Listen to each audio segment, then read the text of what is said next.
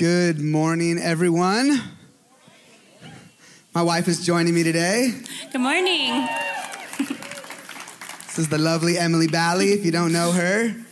Uh, we are continuing in our Kingdom Family series, like Billy said, Ephesians chapter 5.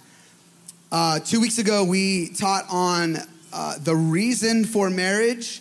Today, we are talking about the roles of marriage.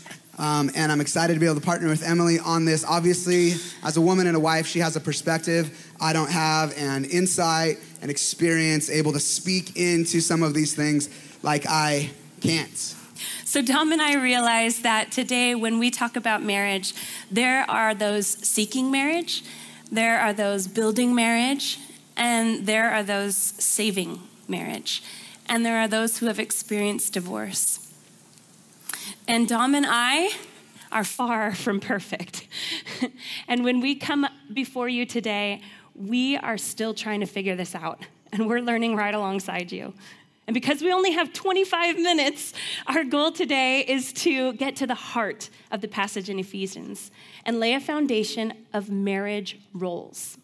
And our goal isn't to regurgitate the latest cool thing from TikTok or culture or from our favorite rom com, but to hear what Scripture says about these things. Last thing we'll say before we read this text is that uh, you may be left with more questions than you have answers today. And we may not have the answers for those questions.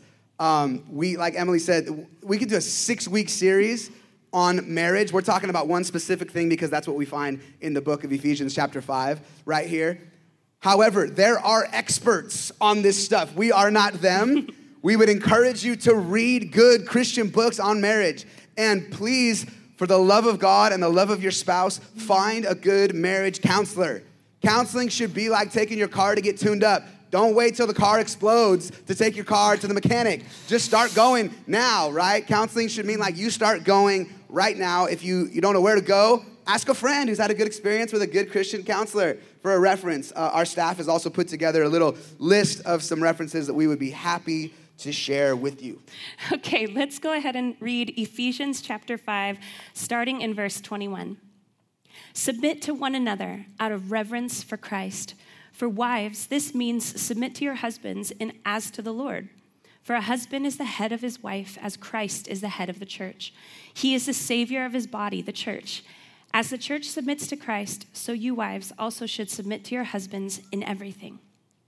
For husbands, this means love your wives, just as Christ loved the church.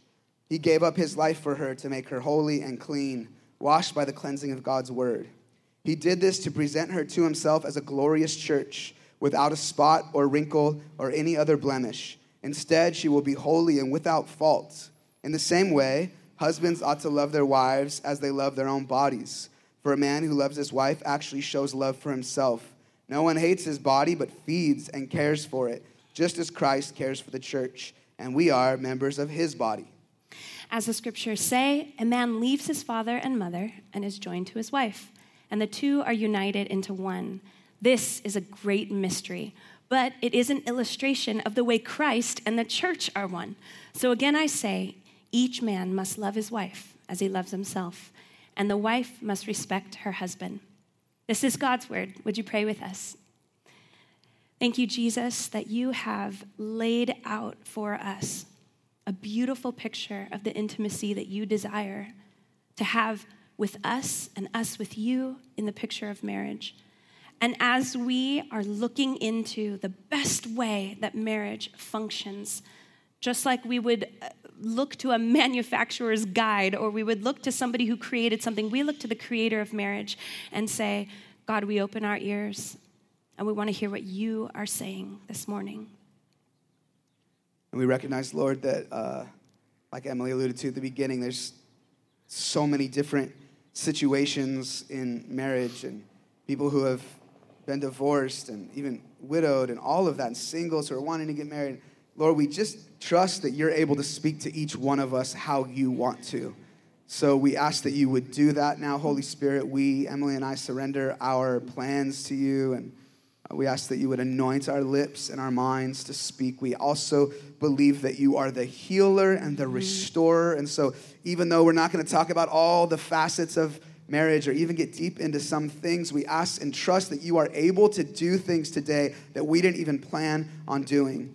Thank you for the person who here today who doesn't even know you or hasn't really decided to step across that line and follow you. We ask that you would speak to them as well today. We ask it for your glory and our good. In Jesus' name, amen. Amen. There are differing views on marriage in our culture.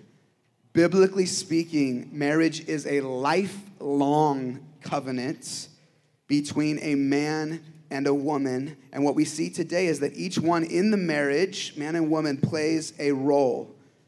Now, when we just read this text from Ephesians, some of you had a physical reaction to words like head and submit. And I just want to say, trust me, I, I actually get that. I came from a family where scriptures like this were used um, to try to control the other.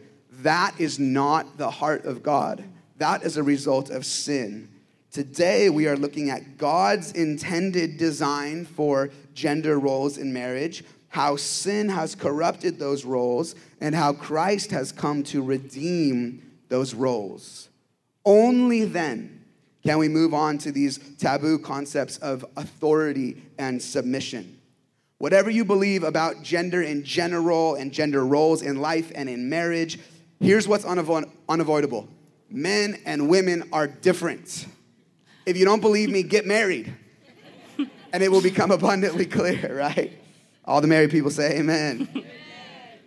Whatever your view is, we're asking that we suspend judgment for these 20, 25 minutes and give space to consider how God may have designed these distinct roles for our good and even to bring healing and flourishing in marriage.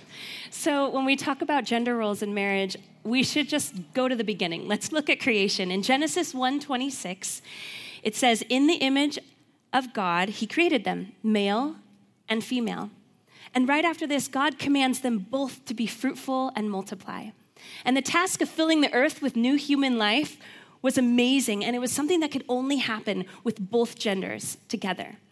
So, right off the bat, we see equality and we see distinction. Both were necessary and both were unique. We also see the idea of headship and submission introduced immediately. After Adam's created, he becomes the, physical source of life for Eve, and he's given the responsibility to name her. Both of these elements lay a basis in the New Testament for what they um, call husbands to as being a head of the, of the home, of their family.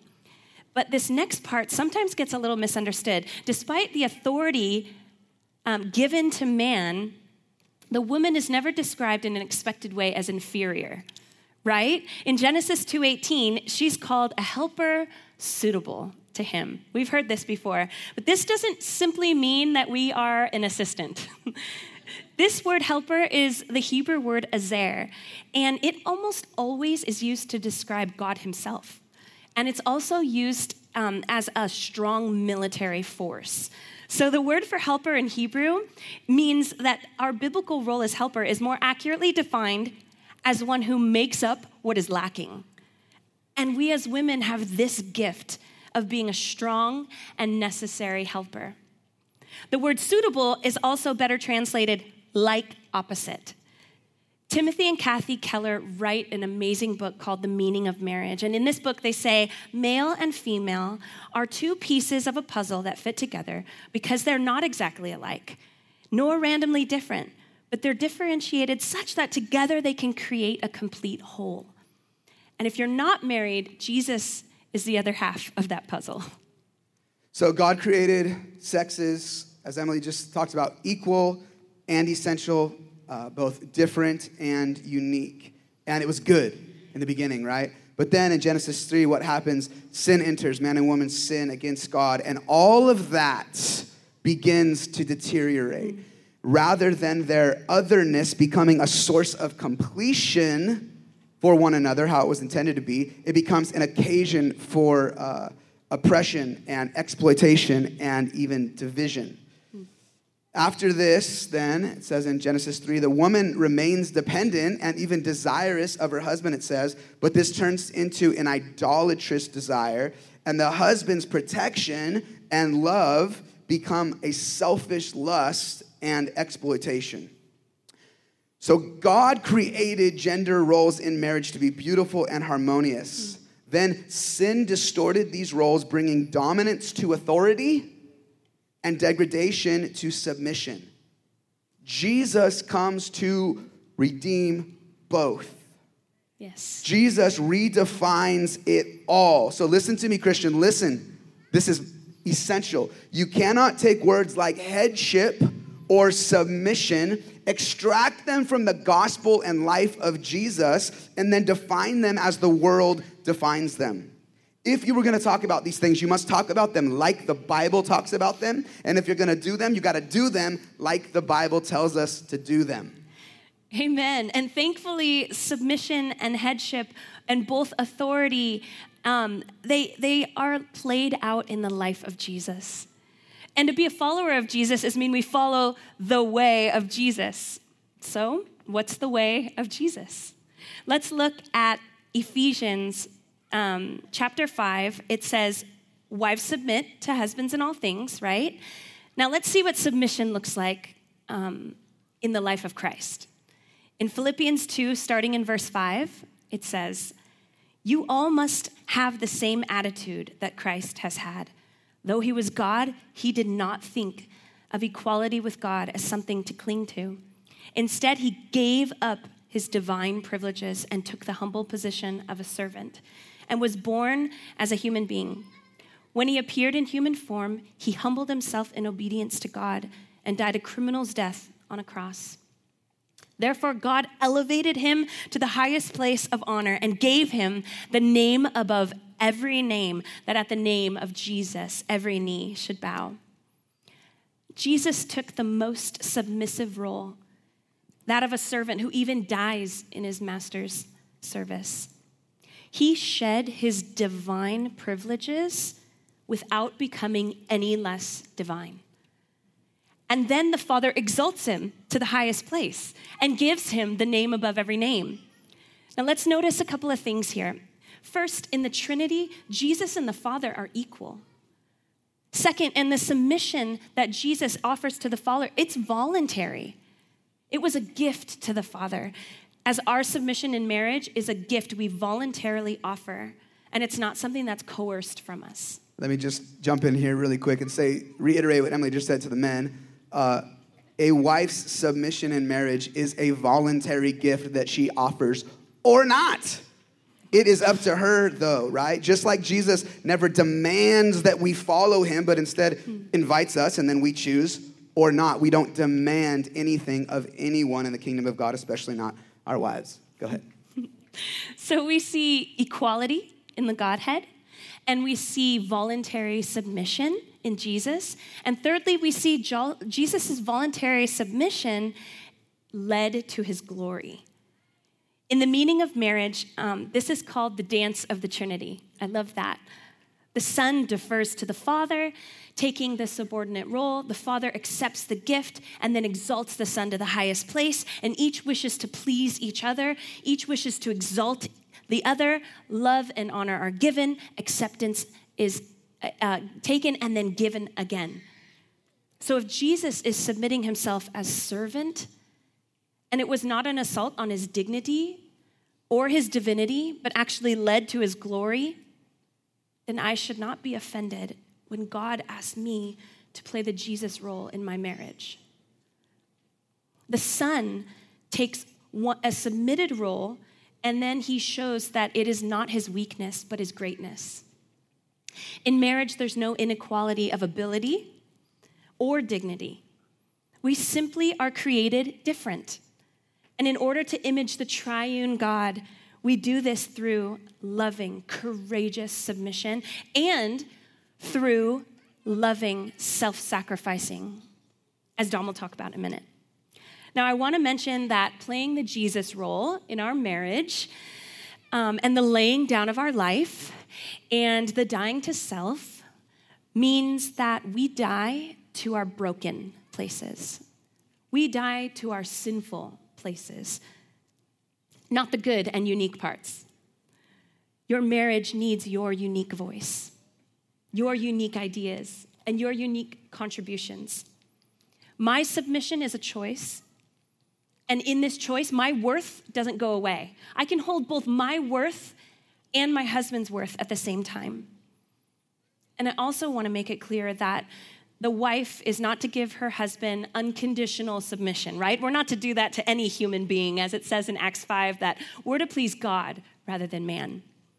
For instance, if a husband is asking a wife to do something that God forbids, we can say, I love you and I'm here as a strong, supportive helper, but I will not support this.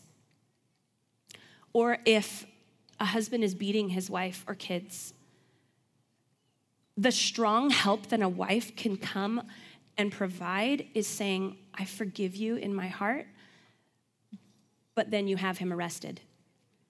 It's never kind or loving to anyone to make it easy for him or her to sin. Thanks, baby. Now let's uh, let's talk headship. Okay, that was submission. Let's talk headship. As important as it is for us to understand that a role of submission is not demeaning or even dangerous, certainly not dangerous when played out in the context of a biblical marriage, it's equally as important for us to understand that uh, the role of headship is not a role of superiority, but of servanthood. When I was uh, touring a lot, doing a lot of what we called fly dates, um, I toured so much one year that I, I racked up so many miles on American Airlines, I got gold status. and one of the privileges of gold status is that you can get upgraded to like business class for free sometimes, which happened one time when we were in Brazil while my band was left back in coach. And it was glorious. Um, but in our world, we are accustomed to things like this, right? Where those who appear to have a higher status also are the ones who we think should receive the perks so we can read words like this here where it says head or leader or authority and read into those words things like privilege or preference or benefits.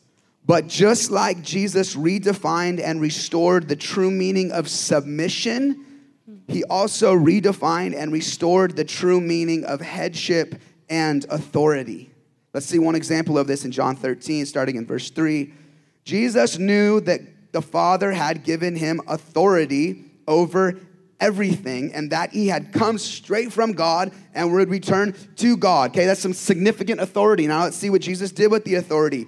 So he got up from the table, took off his robe, wrapped a towel around his waist, and poured water into a basin. Then he began to wash the disciples' feet, drying them with the towel he had around him. People's feet were nasty in the first century. They wore sandals, they walked on dirt roads, there was dung everywhere. So it was the job of the lowest servant in the house to wash the people's feet who would come into the house. It was such a low job that no one would have even expected the disciples to wash each other's feet. Certainly not Jesus, their master who had all authority. But Jesus came to restore everything in creation back to its original purpose, including the intention for authority. This passage continues here in uh, John 13, down in verse 12, where it says, So after washing their feet, Jesus put on his robe again and sat down and asked, Do you understand what I was doing? You call me teacher and Lord, positions of authority, and you are right, because that's what I am. Since I, your Lord and teacher, have washed your feet, you ought to wash each other's feet. I have given you an example to follow. Do as I have done to you. Jesus was speaking to the men who would eventually have all of the authority in the church. And he made sure that before he died, he demonstrated what that authority should look like. In the dance of the Trinity, as they call it in the meaning of marriage, the greatest is not the one who makes himself great and takes on the perks, but who makes himself the least and gives up his life. So in Ephesians 5:22, our passage, it calls the husband the head. The husband is given authority in the marriage, but that authority only works when it looks like the authority of Jesus. In washing the disciples' feet, Jesus demonstrated in the most dramatic way that unlike the world where leadership means others serve you, leadership in the kingdom of God means that you serve others. Period.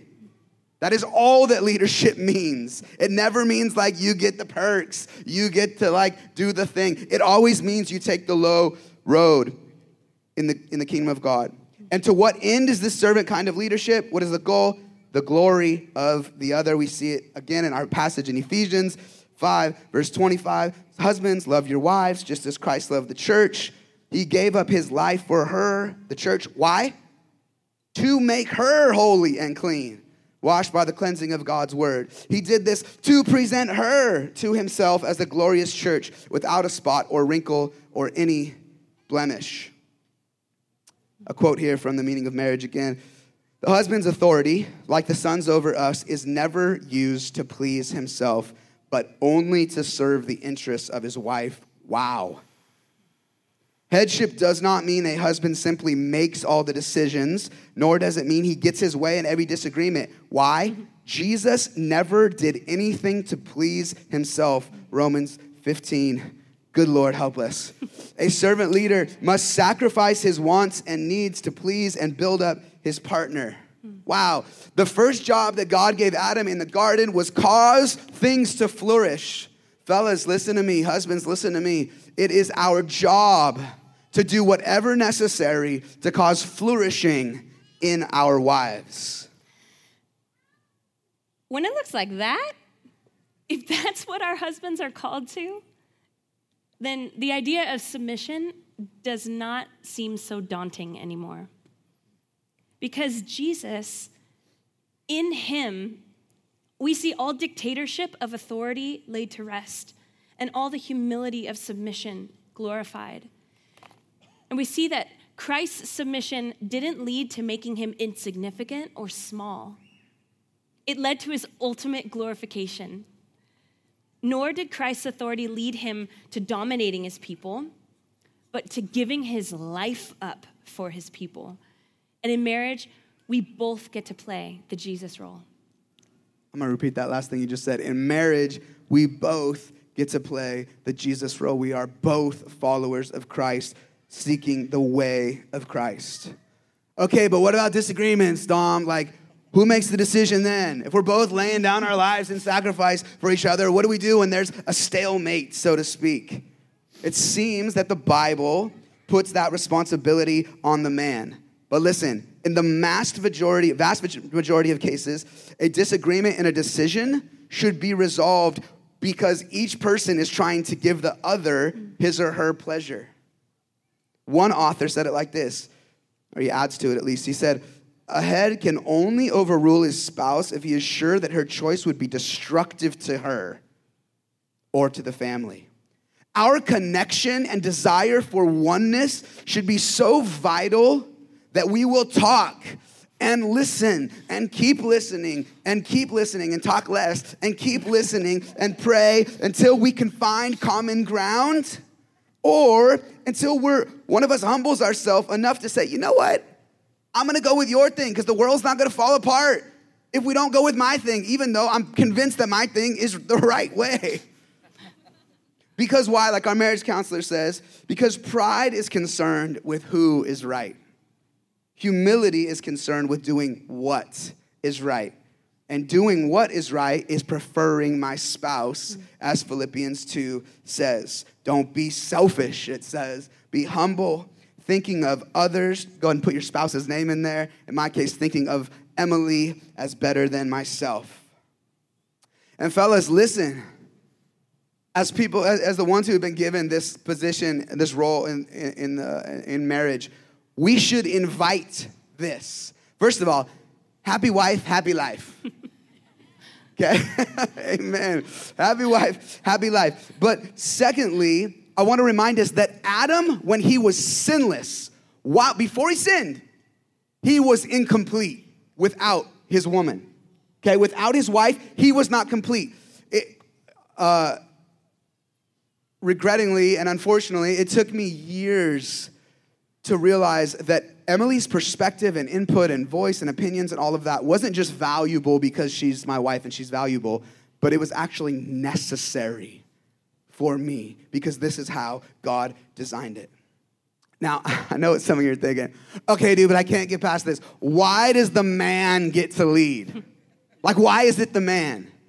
First of all, as a man, I don't know if you just all just heard this section about headship, but this does not feel like a get to. To me. to, to follow Jesus, who is doing everything he does is for the sake of another and for their good, for their benefit, for their glory. That sounds terrifying, exhausting, uh, and daunting to me. It's intimidating to me. But to answer the question, why does the man, quote unquote, get to lead?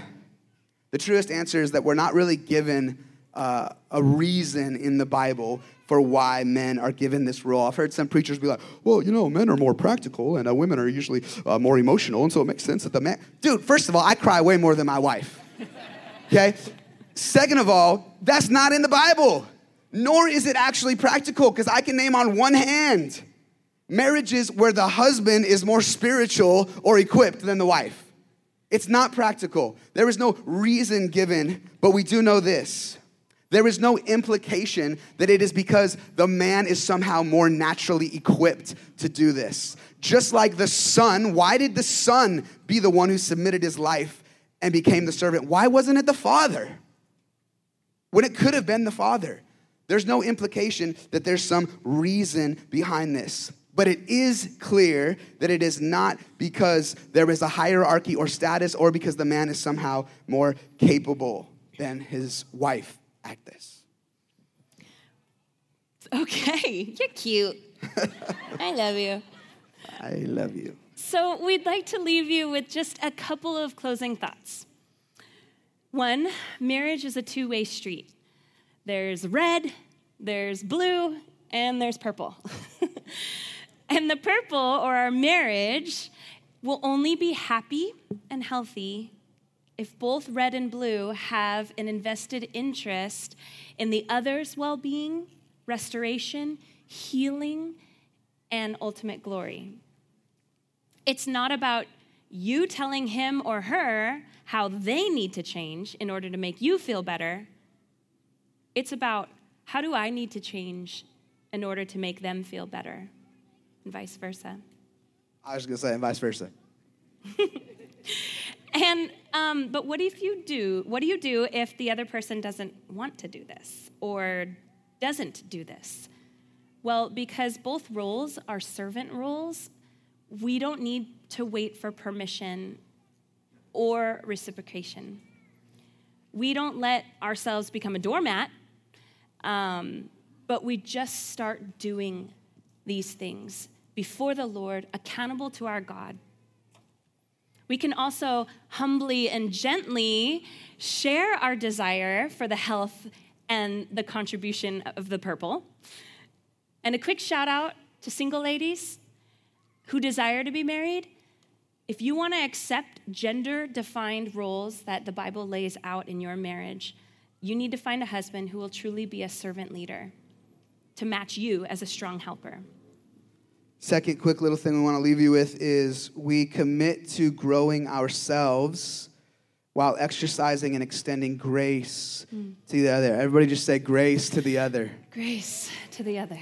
Because we all come into marriage with strengths and weaknesses, right? So, for some men, for instance, uh, they may need to work more on the leading part of being a servant leader, but other men may need to work more on the servant part of being a servant leader.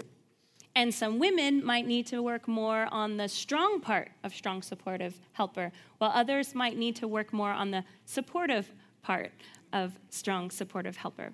But as we lean into these God given gender roles in marriage, we can begin to nurture those weaker abilities for the benefit of our spouse. That's you, baby. That's you, baby.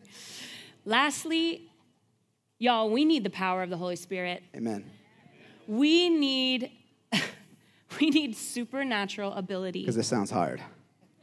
Because this is nuts. While the principle of gender roles in marriage is clear, right? The Bible gives almost no specific details on how this is played out practically. So, which means we must learn to hear and follow the voice of the Holy Spirit in order to know how to honor and express these things in our marriages. And also, as we look to Jesus as our example for both submission and authority, it becomes very clear that we cannot do this without the supernatural power of the Holy Spirit. We need the Holy Spirit. Amen. Amen. I'd like to invite Amy up. Uh, we're going to enter into a time of worship in just a minute here. But listen, guys, uh, if you're married, you know this better than anyone. But we are all imperfect people. We are married to imperfect people. We are imperfect ourselves in any relationship, especially the marriage relationship where you're living in such close proximity. There's going to be offenses in marriage.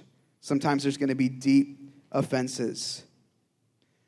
What needs to happen then, Emily talked about the red and the blue and the purple, is, is when there's an offense there, when there's pain over there. Our counselor says it like this She says, um, each one needs to have an invested interest in reducing the other's fear, threat, and pain. So good.